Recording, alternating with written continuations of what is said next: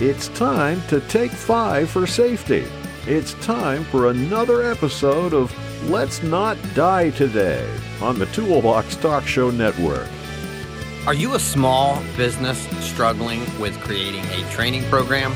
Are you looking for an easy to use, inexpensive solution? 7TAP. Microlearning made easy. Create courses in just minutes. Get 10% off the annual subscription using our special code Check it out at toolboxtalkshow.com backslash training. Our topic today, forklift safety. If you drive a forklift at work, it may be one of the most dangerous things you do all day. In this episode, I have several tips for those of you who are just starting out as forklift drivers and good reminders for those of you who have been doing it a long time. Let's start with definitions.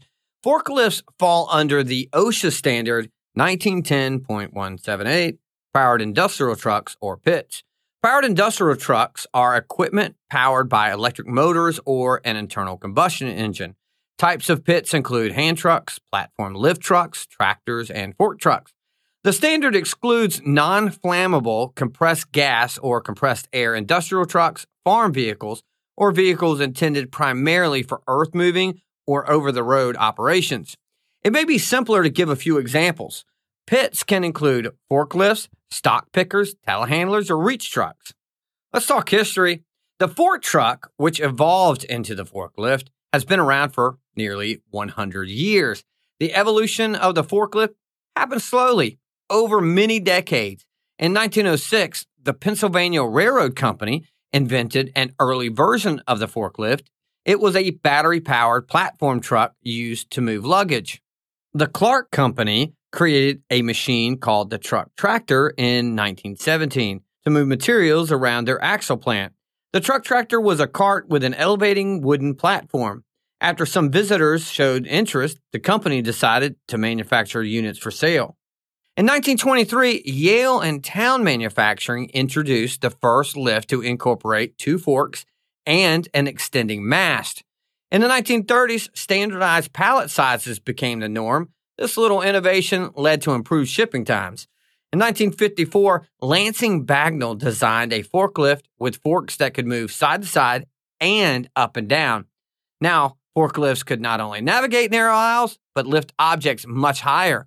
This marked the beginning of modern warehousing.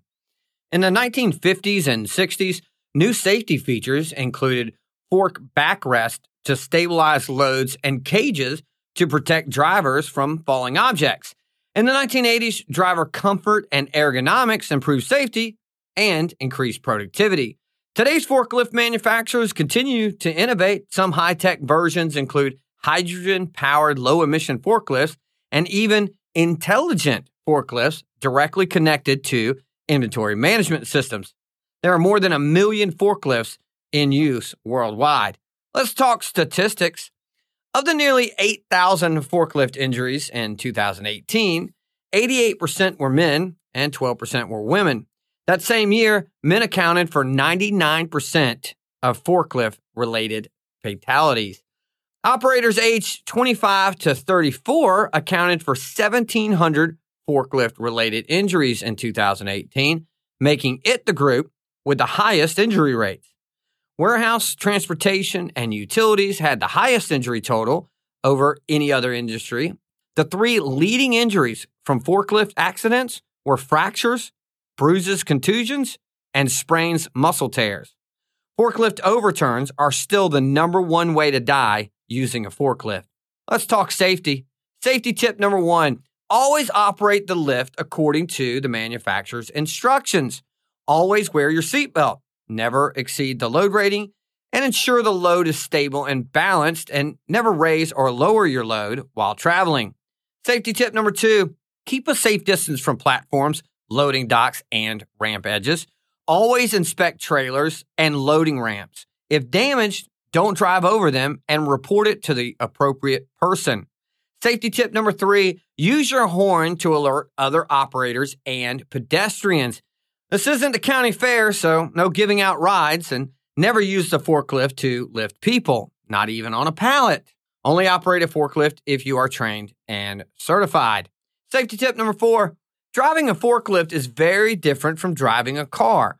The major difference between a forklift and a car is stability. A car uses a four point suspension system, but almost all forklifts use a three point suspension system. This design allows the center of gravity to shift, but at the same time increases the risk of tip over. Safety tip number five inspections allow operators to discover problems before accidents can happen. Always perform an inspection and never operate a forklift that does not pass inspection. Visual inspections should include a complete walk around of the equipment. Look for any evidence of leaks, missing parts, or damage. Make sure you check the following hydraulic systems. Confirm these items are working correctly lift, lower, side, shift, tilt, and reach functions. Check the tires, visually inspect, and move the equipment a small distance. Forward and reverse functions. Move the equipment forward and in reverse. Horn. Verify the horn is operating. A soft or muted horn should always fail inspection. Neutral start. Turn on the equipment and verify it does not move on its own. Steering mechanism. Verify the equipment turns correctly and without excessive play in the steering control. Lights. Check for the proper operation of all lights. Brakes. Verify the brakes function correctly. The brakes should stop the machine within one and a half times the length of the equipment. Data plates. Verify that the equipment data plate is intact and legible. Check the data plate for the lifting capacity and operational limits. Safety equipment. Inspect and wear all required personal protective equipment, such as harnesses, tethers, belts, etc. Following these tips can protect you from accidents, injuries, and even death.